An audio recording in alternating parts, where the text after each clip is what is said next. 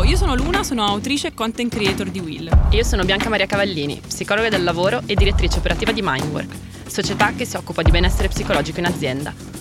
Questo è Troppo Poco, il podcast di Will in cui parliamo di benessere psicologico al lavoro. E lo facciamo partendo dalle vostre riflessioni. Allora, Ciao Bianca, che emozione eh, registrare uno da vicino perché non ci vediamo mai. Ultimamente eh, no, è vero. Esatto. E, Abbiamo perso due... l'usanza dopo la prima stagione di registrare insieme. Esatto.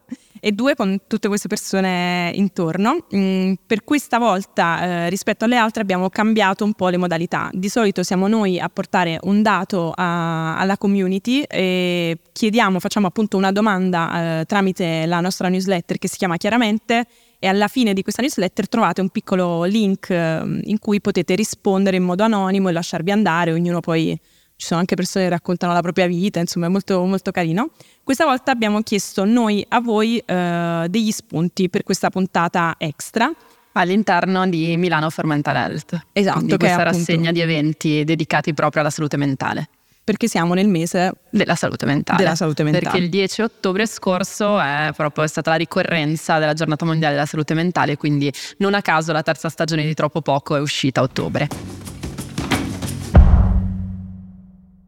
Allora, tra le varie domande che ci, sono, che ci sono arrivate, sicuramente quella che ha colpito entrambe è una che parla della nostra generazione, cioè pare sempre che siamo i primi a farci tantissime domande, a, a cercare tantissime risposte e eh, sembra sempre che noi ci portiamo addosso un carico emotivo enorme sotto tanti punti di vista perché dobbiamo gestire la nostra vita personale in modo corretto, in modo rispettoso, in modo diciamo felice, sereno, ma anche quella lavorativa. Sembra sempre che ci facciamo tante domande, sto facendo la cosa giusta, sto facendo la cosa sbagliata, cosa dovrei fare, devo andare dallo psicologo, sono felice, non sono felice, l'ansia, lo stress, eccetera. E a quanto pare sentiamo questo peso sempre più eh, intensamente. È così oppure è un'impressione? Io cito, che secondo me non l'ho ancora citata in nessun episodio di Troppo Poco, non so come, una delle mie frasi preferite che è di Biel Choran, che è un filosofo, che dice ha convinzioni solo che non ha approfondito niente. E, ehm, quindi io credo tantissimo nel potere delle domande. Ed è vero che, eh, almeno poi eh, ovviamente la mia, la mia, visione è un po' viziata dall'essere parte di queste, di queste generazioni che si, che si citano, eh, però io credo davvero che probabilmente ci facciamo più domande di ieri, ma non perché magari siamo particolarmente eh, affascinati dalle domande, tante volte sono più per necessità che per altro. E credo che questo derivi anche dal fatto che siamo in un momento, ne abbiamo parlato tante volte nel, nel, corso di troppo poco, in cui c'è una sorta di spaccatura tra il ieri e oggi e stiamo ancora elaborando questa spaccatura e stiamo cercando di trovare nuovi modelli. E in questo momento un po' di, di non di stallo, perché in realtà è molto generativo, è molto veloce come momento, però è un momento in cui le certezze, quello che andava bene ieri non va più bene. E quindi in una fase di questo tipo nel momento in cui si ricostruisce bisogna ripartire dalle fondamenta. Le fondamenta sono proprio le domande. E quindi poi abbiamo tante domande e poche risposte. E um, ne scrivevo recentemente su, su Alle del Sole 24 Ore di questa cosa, perché secondo me facciamo anche poca, um, poca rete tra di noi nel momento in cui in realtà abbiamo tutti e tutte le stesse domande. Tu prima mi raccontavi del, del, tuo club del libro, cui, in cui parlate anche di emozioni, relazioni, eccetera. Però secondo me quello è un bellissimo modo per farsi domande insieme e vedere le, le, risposte delle altre persone, perché poi non siamo abituati a parlare di tutta una serie di temi esistenziali, perché tendenzialmente l'essere umano non è abituato perché fino a ieri erano tutti dati a priori. Pensiamo anche alle fasi di vita cioè, ci si sposava, si, andava, si, si trovava un lavoro, ma, ma non necessariamente questo ordine, anche, anzi tendenzialmente il contrario, si facevano figli, cioè c'erano tutti degli step molto consolidati. Oggi invece è tutto un terreno inesplorato e quindi poi da qui anche tutte le domande che ci facciamo. Secondo me è anche un tema di ehm, accessibilità alle informazioni, cioè ovviamente oggi abbiamo molti più stimoli rispetto, rispetto a prima, abbiamo molto più modo di muoverci, di esplorare, di di approfondire, diciamo. Ecco, i miei, i miei, nonni non ce li vedo in questo book club in cui si parla di, di emozioni e relazioni, però io ho la possibilità, diciamo, di, di, spostarmi, di conoscere nuove persone e soprattutto di stare in contatto con persone anche dall'altra parte del mondo. Quindi sono più stimolata a farmi delle domande e a, ad approfondire. Sì, io credo che questo sia fondamentale, cioè il fatto che viviamo in un mondo che grazie al digitale ha, ha abbastanza appiattito qualsiasi confine e abbiamo molto più accesso a tutta una serie non solo di informazioni ma anche di persone, conoscenze, culture, ehm, contenuti che ci portano ad allargare tantissimo il nostro campo visivo e quindi è ovvio che nel momento in cui ti guardi molto più intorno le domande arrivano molto di più, che se conosci solo la tua piccola eh, realtà come magari era 40 anni fa, le domande te le facevi fino a un certo punto perché non avevi bisogno di fartele, perché non c'era nulla che entrava nel tuo mondo e che lo metteva in discussione. Oggi invece tendenzialmente continuiamo ogni giorno a mettere in discussione qualsiasi cosa perché continuiamo ad avere informazioni o esperienze da altre persone che mettono in discussione quello che noi facciamo. Questo non necessariamente è sbagliato, anzi tante volte positivo e sicuramente faticoso. Anche il benessere psicologico al lavoro, cioè vent'anni fa era vista, ma non lo so, diciamo, però era vista forse come una cosa, salute mentale e lavoro erano due cose distinte e separate. Oggi invece, per fortuna, prestiamo molta attenzione anche al benessere psicologico al lavoro, quindi c'è del cambiamento, diciamo. C'è. Beh, voi di Will lo sapete bene. Ci proviamo. Mi collego alla terza domanda che, era la che terza, invece, sì. sì, la terza che, che invece mh, eh, si collega poi alla fine anche alla prima, cioè dati pendenti, come possiamo fare per sensibilizzare i nostri capi sul tema della salute mentale sul posto di lavoro? Possiamo dire la domanda dell'anno. Questa mi cioè, piace tantissimo. Comunque questa cosa di, di, raccogliere le domande al posto che farle dovremmo farla più spesso. Um, questa mi piace tanto perché ne avevamo parlato in una... Uh, era la seconda puntata della prima stagione secondo me, che avevamo parlato del ruolo del capo. E, um, perché e lì mi ricordo che io avevo detto, che poi mi avevano scritto in tante persone su questa cosa qua, cioè io avevo detto anche della difficoltà dell'essere, dell'essere capi e cape, cioè il fatto che mh, mm, le persone che hanno ruoli di responsabilità comunque hanno una loro vita e vivono loro, dei loro momenti di, di difficoltà. E quindi eh, sicuramente da loro, da, da, parte loro c'è responsabilità massima anche su questi temi, però poi sono comunque persone con i loro vissuti. E, mh, quindi non può sempre necessariamente arrivare sotto da loro, anzi la spinta dal basso è fondamentale. E sul come farlo, eh, secondo me bisogna spingersi un po', un po', oltre, che se non c'è sicurezza psicologica io devo metterci del coraggio, il coraggio posso anche non averlo e va bene così. Però se il coraggio ce l'ho, in quel momento sto facendo del bene a me, ma sto facendo anche del bene a tutto il mio team o ambiente di lavoro che sia, perché anche se non ho un ruolo di responsabilità e prendo posizione, dico qualcosa o altro, sto, mette, sto ponendo l'asticella in un punto che è un po' più alto rispetto a prima e quindi sto creando una sorta di ancoraggio poi per le volte, per le volte successive. È difficilissimo. Io non so se a te è mai successo di, uh, di avere il coraggio di fare quel passettino in più anche senza sentire la sicurezza psicologica. Sì, purtroppo. Cioè, nel senso che io mi butto sempre. Okay. cioè, proprio so la persona che, che, credo si butti di più uh, in queste situazioni, ma lo faccio per il semplice fatto che dico io prima non c'avevo niente, domani se questa cosa non riesce comunque non c'è niente, quindi diciamo uh-huh. non, non, perdo quasi, quasi, nulla, però capisco che, che, sia molto difficile, cioè ovviamente è una cosa caratteriale, io sono più o meno così da quando sono piccolina, però vedo dei miei colleghi o ex colleghi che magari non hanno la stessa sfacciataggine, diciamo così, per, per chiedere delle cose ed è effettivamente molto difficile. Mi chiedevo se, mh, mm, visto che con Mindwork diciamo appunto eh, trattate questi, questi, temi in azienda, se sono di più, cioè se vi arrivano richieste dai dipendenti più che dai capi o è un, cioè come, perché magari un dipendente può scriverti e dirti guarda ciao, io non so come, come dirlo al mio capo, ho bisogno però di assistenza psicologica all'interno della mia azienda perché credo sia necessaria. Non so se vi è mai capitata una, una cosa del genere. Allora sì, nel senso che noi abbiamo un servizio di supporto psicologico uh, che è proprio in videochiamata, quindi le persone dell'azienda ricevono uh, supporto, supporto, psicologico dai nostri psicologi e dalle nostre psicologhe e sono tendenzialmente distribuiti sia tra um, manager e collaboratori, non, non, c'è necessariamente un trend da, un, da, una parte o dall'altra, sono abbastanza equamente distribuiti. Devo dire anche, ne parlavo recentemente con una persona a livello di età e di genere nonostante gli stereotipi che tante volte ci sono. Poi ci sono persone che magari attraverso il servizio cercano di arrivare anche all'HR o comunque all'azienda, quindi alle risorse umane per far presente magari se hanno una mh, mm, difficoltà più, più grave.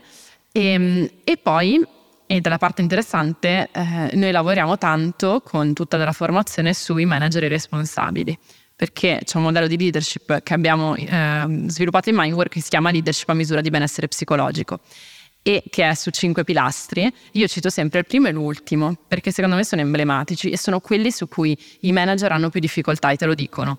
Eh, autoconsapevolezza, quindi conoscersi per poter star bene e far lavorare bene le proprie persone e soprattutto senso del limite, cioè fin dove spingersi e quando fermarsi, anche proprio nell'aiuto e nel supporto delle altre persone o quando sono loro a non stare bene. Quindi le richieste secondo me arrivano da tutte le parti, ma perché? Perché poi alla fine mh, mm, si tratta comunque della nostra mente, della nostra psiche, quello a prescindere dal ruolo tu, tu quello sei.